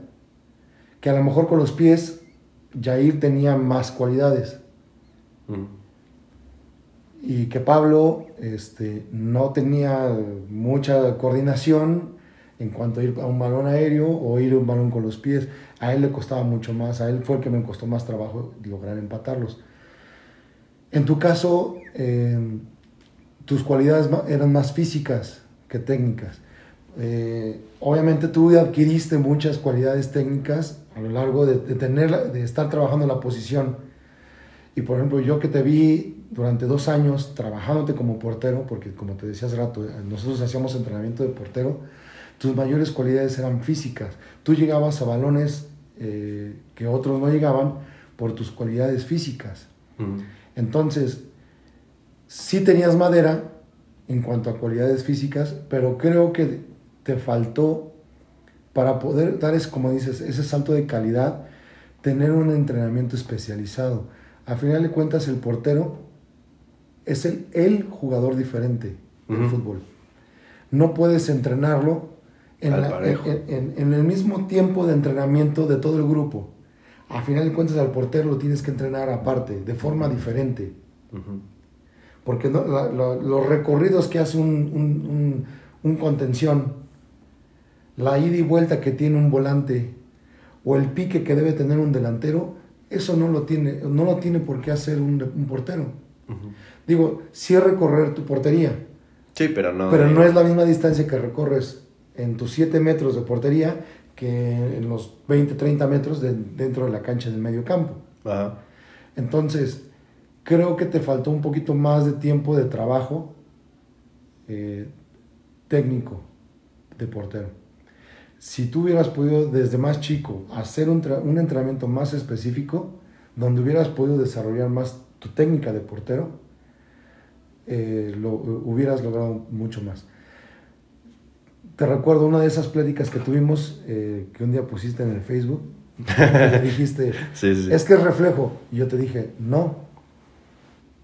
Cuando tú y entrenas y entrenas y entrenas y entrenas y entrenas un movimiento, ese, ese, ese reflejo deja de ser reflejo y se convierte en un gesto técnico. Entonces, pensar que ir con un pie o ir con una mano es lo mismo, estamos equivocados. Claro. O sea, cuando no estás trabajado, yo te puedo decir, sí, es un reflejo. Cuando estás trabajado, es un gesto técnico. Sí, total. Entonces, eso fue lo que yo creo que te faltó a ti para poder dar ese salto de calidad. Un entrenamiento especializado por más tiempo, porque en tu edad temprana. Sí, claro. Porque, bueno, ya conmigo ya tenías 16, 17, te fuiste casi de 18 años estuvimos trabajando, pero lo que no adquiriste de niño ya, ya. es muy complicado después adquirirlo después. Sí, o sea, a ti te, te, vuelvo a repetir, tus cualidades físicas te salvaron o te llevaron adelante eh, eh, o te daban ese paso adelante de muchos. Pero creo que el, el, trabajo más específico de la posición te faltó en su momento. Sí, digo, a final de cuentas, yo nunca estuve involucrado en una academia de fútbol como tal. Prácticamente toda mi iniciación futbolística fue en colegio, ¿no? Entonces ahí indirectamente pues es un solo profe y pues está en japonés dividirse, ¿no? Dividirse portero así. Supongo que si hubiera entrado a algo más formal, pues no, a lo mejor un poquito más de atención, pero sí, ¿no? O sea, prácticamente de que me entrenaban, si bien me iba los sábados y de que 20 minutitos antes de que inicie el entrenamiento verdadero, pero yo siempre, bueno, en la portería, dependiendo la edad, obviamente, de chiquito yo me estresaba mucho, aunque siempre, te digo, solventaba muchas de las situaciones y era como el que paraba el penalti o cosas de ese estilo. Yo estaba muy estresado y ya más para de grande la posición era como muy tranquila para mí, muy serena. Digo, obviamente la experiencia, ¿no? Que, que uno va llevando. Incluso si ahorita me pones en el partido que vamos a tener en la semana, que estoy súper este, seco, seguramente me voy a sentir tranquilo y digo, ah, bueno, porque ya no es, ya no es un, algo tan serio, ¿no? Pero para mí esa posición siempre, siempre, siempre, siempre fue muy tranquila para mí, exceptuando una situación. El centro de frente al área de chica fue mi perdición toda la vida. Sabiendo mis condiciones físicas de que yo le sacaba una cabeza más mis brazos, más mi salto a otros jugadores.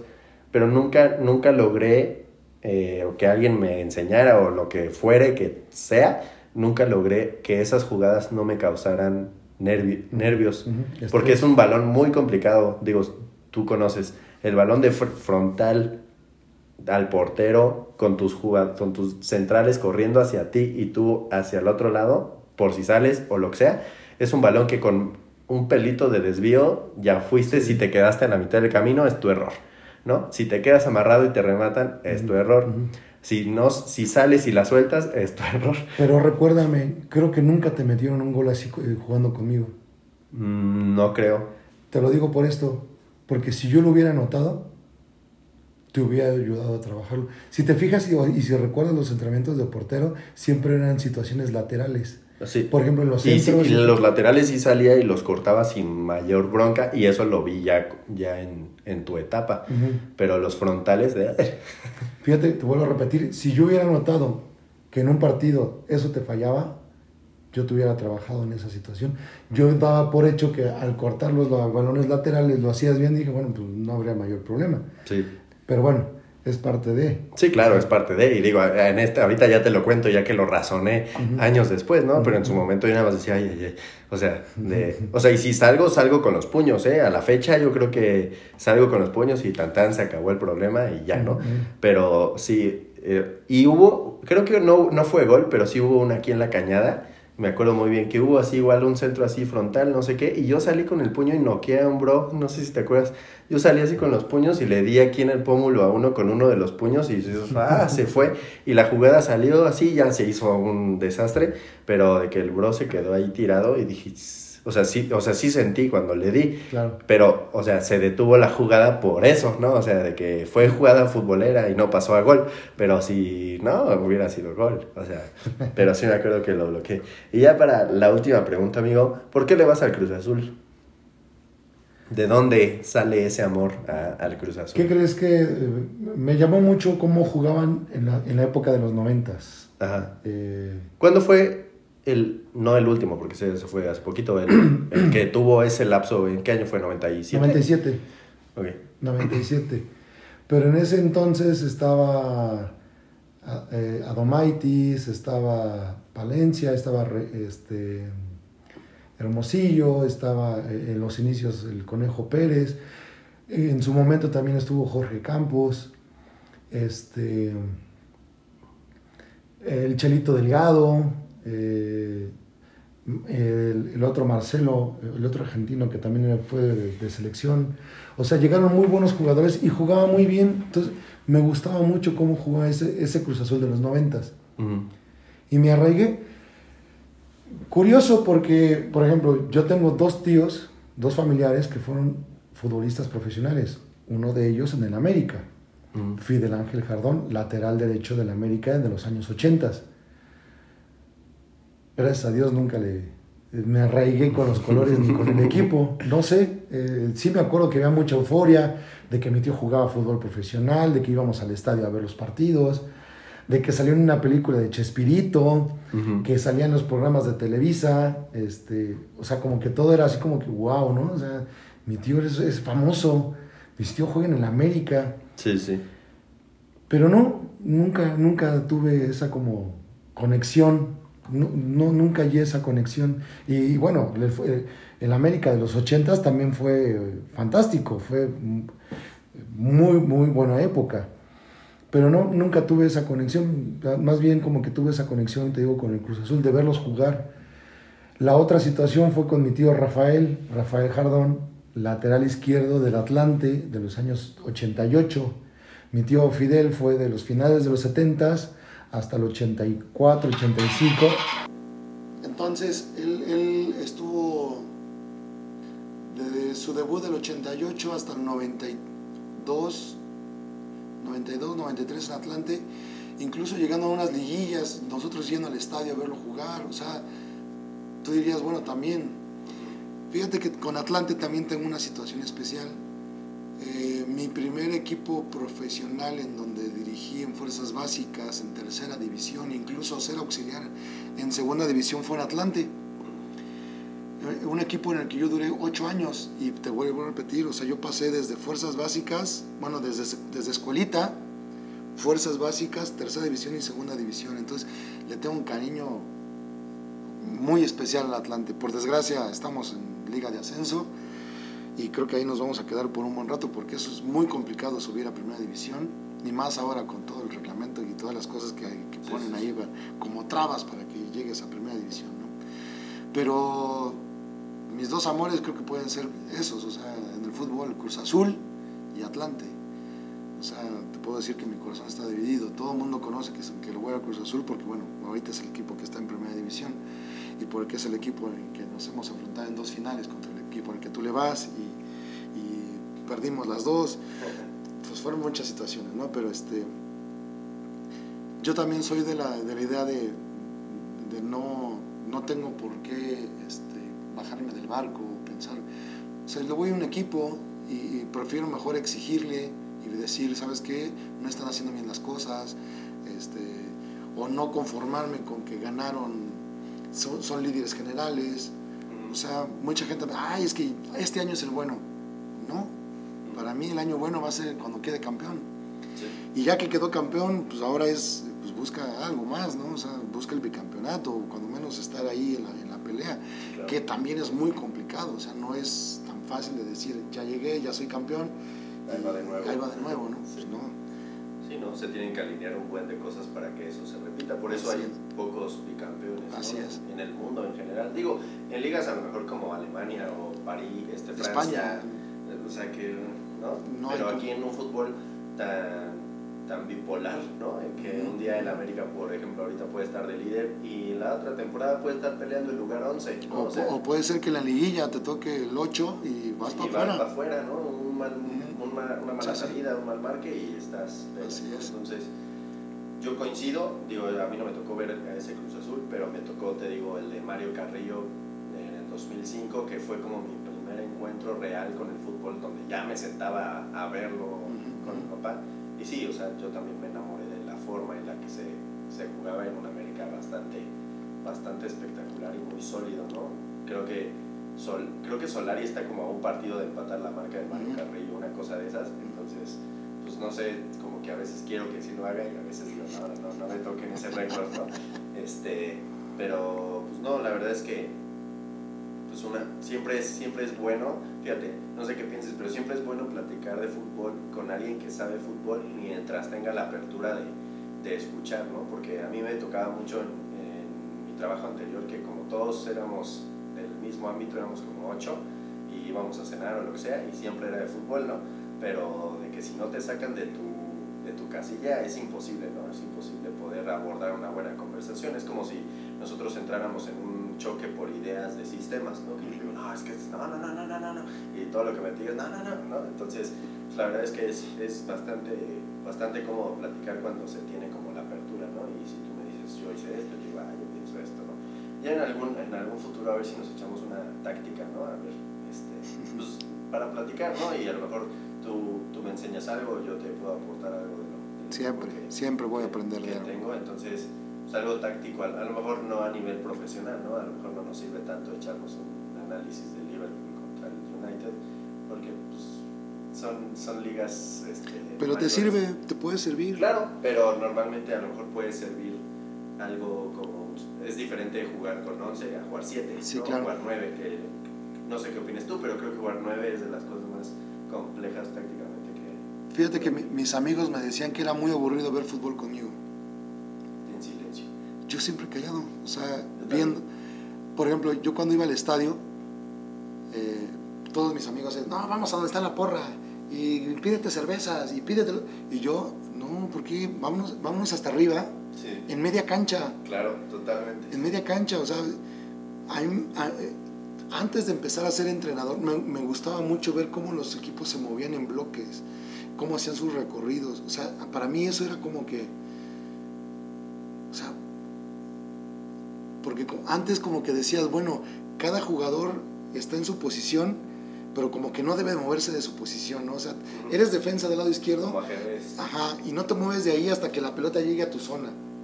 Y cuando ibas al estadio decías, "Ah, el, el- el lateral izquierdo ya está en la posición del central, porque la pelota está del lado derecho, ¿no? O el central ya está en media cancha, porque pues, la jugada está hasta el tiro de esquina. Entonces veías eh, moverse los equipos en bloque y decía, a mí me llamaba mucho la atención eso. Cómo las tácticas se ven diferentes. Y para mí era como divertido ver que lo- a veces lo que yo hacía en una tablita, explicándole a los niños, se veía en la cancha cuando tú ibas al estadio y te, y te- y te sentabas hasta arriba a ver el fútbol. Y mis cuates, no, vámonos allá, donde está la porra, y mira que... No, bueno, nos vemos a la salida, adiós. Sí, sí, sí. O íbamos a la casa de algún cuate y era, espérense, cállense, porque o déjame ver el partido, ¿no? O sea, Sí, no me estés molestando. Ajá. Entonces, por eso mis amigos me decían que era muy aburrido ver fútbol conmigo. Normalmente, no sé si te sucede, pero normalmente es así. Con alguien que le gusta el fútbol desde su Ujú, raíz, es como en silencio. Nosotros igual, bueno, mi papá pues se ha pegado mucho a lo que pues, hago yo, ¿no? A lo que me dedico. Entonces, nos gusta mucho porque literalmente estamos callados y cuando decidimos hacer algo, normalmente le atinamos, ¿no? O, o el analista de- partido dice lo mismo, ¿no? O, o la típica de qué cambios harías, ¿no? Así, y yo no, pues a lo mejor ahorita cambio este por este y al ratito lo cambio. Sucede, ¿no? ah, Sí, mira. Qué buena onda, ¿no? O sea, quiere decir que no estoy tan perdido, ¿no? Pero sí, o sea, hacerlo así que con amigos y familia, ver la final, no nos gusta mucho porque uy, Sí, sí, sí. es- no empatas criterios, ¿no? Tú estás viendo algo y a lo mejor ellos quieren que le tire de 70 metros, ¿no? Tírale, es como, está muy lejos. Y No, y que la gente quiere ver seis goles en cada partido.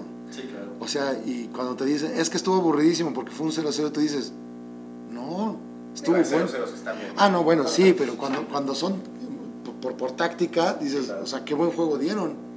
O sea, qué bien se anularon, qué bien hicieron su, su, su, su estrategia, ¿no? Sí. Ahí es donde... Sí, ahí cada quien va, va entrando en criterios, pero este, por ejemplo, el último partido de América Chivas, ese sí yo fui al estadio y todo y dije, pues ahí sí fui por la experiencia, ¿sabes? Ahí sí fue Ujú, para gritar el gol y ya no. 0-0 y yo terminé decepcionadísimo. Pues estamos aquí en Querétaro, todo lo que involucra ir Ajá, la Ciudad de México. estadio, ¿no? Y, y, pues llevé a mi novia por primera vez al estadio y todo y fue como de 0-0, ¿no?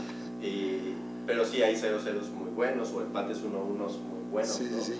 Este, o el, no sé si, bueno, último partido del City contra el Liverpool fue 3-3, una cosa de esas locas, pero así...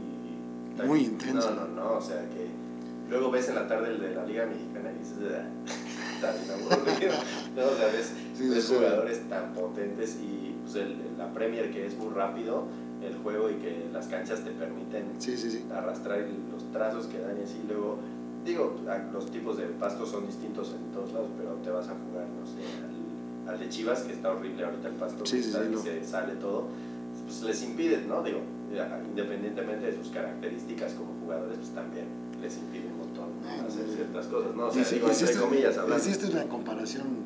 ah pero Chivas tiene buenos jugadores No, a lo que voy que... No, yo me refiero a las ligas. ah bueno O sea, el fútbol Pues inglés es es... que hay, que, hay que comparar en extremos. Que Lo que pasa es que- es lo que se puede llegar a Lo que hacer. pasa es que comparar al extremo es fácil. Bueno, vamos a comparar algo más cercano. Compara la liga brasileña con la mexicana. Yo te diría más la Argentina. Nah, ¿Qué diferencia hay de la liga argentina con la liga mexicana? la intensidad, ¿no? La intensidad, o sea, el argentino que juega en Argentina juega con una intensidad impresionante y lo pueden patear 20 mil veces y el tipo sigue y sigue y sigue y sigue. ¿Qué pasa con ese mismo jugador argentino cuando llega a México? Pues ya se tira y hace teatro como aquí. Así, así pasa, así es. Entonces, comparar la liga inglesa con la liga mexicana, pues, es- obviamente te va a decepcionar ver un partido Puebla-Juárez después de haber visto un Wolves contra el West Ham. Sí, claro. O sea, estás hablando de dos equipos que, que- que- que no son líderes en sus ligas, pero que te van a dar, te van a dar un gusto diferente ver, ver los partidos. Sí, entonces a veces es un martirio, ¿no? A veces es como, no quiero ver fútbol en la mañana porque normalmente los ingleses son a esa hora y luego llegar a ver acá. Pero bueno, vamos a cortarle ahí, amigo. Este, ahí luego grabamos otra partecita ya que tengamos este, a ver quién es el campeón de la liga o algo así y ya nos vamos por ahí. Espero que sea el AME de mis amores. No creo, por alguna razón, creo que se nos va a acabar el teatrito de ser super líderes en la liguilla, pero vamos a dejarlo abierto espero que, si no es el América, que sea el Atlas, sino que sea el campeón. Se lo, creo que se lo merecen después de tantos años de hacer temporadas medias mediocres, ahorita que están en buen rumbo y se van a meter a liguilla de manera directa, creo que es buen momento. Así como cuando te dije, si no es con la de Cruz Azul, si, Ajá, dije, si no es ahora, Sí. ya no va a ser, ¿no? Porque Que ya- debe haber sido una temporada anterior, ¿estás de acuerdo? Sí, claro, O totalmente. dos temporadas anteriores. Ah, En la que se cortó con la pandemia, que Ah, Cruz bueno, sí, Azul claro. era, Sí, era líder general. Sí, cierto. Y no le ganaba a nadie al Cruz Azul. Aparte era muy ofensivo, atacaba muy bien, El tenía muchas fue variantes. América Cruz Azul, ¿no? El que se Sí. de la pandemia y fue Después- un juego. Sí, sí, sí, un juegazo. Un juegazo, un juegazo. Y después viene la temporada donde Pumas echa a Cruz Azul siendo Pumas. Raramente, ¿no? De esas cosas raras que tiene el fútbol, que bueno, Que bueno, ya será el motivo de otra plática. ese sería ¿no? un Este, tema extenso. Pero bueno, si no, si no esa, ¿quién quieres que sea campeón de los que ya están de los cuatro clasificados prácticamente? No, fíjate que desear quién fuera campeón, no. Sí, no. Obviamente por la, por la afición que tengo por el Cruz Azul, pero no lo veo. O sea, tan. Fíjate que en esta, en esta triple jornada que hubo de, de la, de la doble jornada, para mí creo que fue un punto de quiebre. Y así lo pensé yo al principio de, de la semana pasada, cuando dije, bueno, Va a haber esto. va contra Atlas, después jugó entre semana contra... Ay, recuérdame quién fue. No sé, jugó contra Chivas. Bueno, fue Atlas fin de semana que empató, después este, empató contra otro equipo y después fue Chivas que volvió a empatar. Bueno, en, la- en esa semana que le tocó jugar contra Atlas, yo dije, o sea, este es el fin de semana que tiene que destacar o que tiene, hacer, que, tiene que ser un punto de quiebre. Venía de muchos empates, venía de, de- de no ganar, etcétera, etcétera. Y creo que el, el- el problema de Cruz Azul en este inicio de temporada fue que no tenía todos sus jugadores para poder consolidar Sí, desde el inicio. eh, desde el inicio. Entonces, creo que ya había pasado fecha FIFA y ya había jugado, trabajado cuando menos 15 días con todo su grupo. A lo mejor algunos lesionados, algún- algunos que venían recuperándose, pero ya, ya tenía todo su grupo 15 días, cosa que no se había tenido desde el principio de la temporada. Entonces dije, bueno, si, si, si Cruz Azul tiene que despertar, tiene que ser ahora. Ahora quedan tres fechas, tres partidos. Posiblemente por ahí rescate uno o dos, porque este, vienen equipos que no son tan, tan fuertes, a excepción de Tigres y al América. Uno viene a América y viene Tigres y creo que viene otro que también ahí que va, va abajo. Pero creo que ya es muy complicado. Si no, si, si no despertaste esta, esta, esta semana, que, que- fue eh, triple jornada, en una semana, difícilmente los veo eh, encaminándose a algo importante. Entonces voy más al análisis, más que al gusto de decir, ay, le voy al Cruz Azul, quiero que sea campeón. Yo creo que va a ser muy difícil que Cruz Azul sea bicampeón. Eh, el problema de Atlas es que te puede dar un partido muy malo como el que dio contra Cruz Azul y empatando, Sí. Como el partido muy bueno que te dio eh, Antier. Contra San Luis, que te ganó 6-2. Entonces, dime en la liguilla cómo vas a salir. ¿no? O sea, ¿vas a salir bien o vas a salir mal?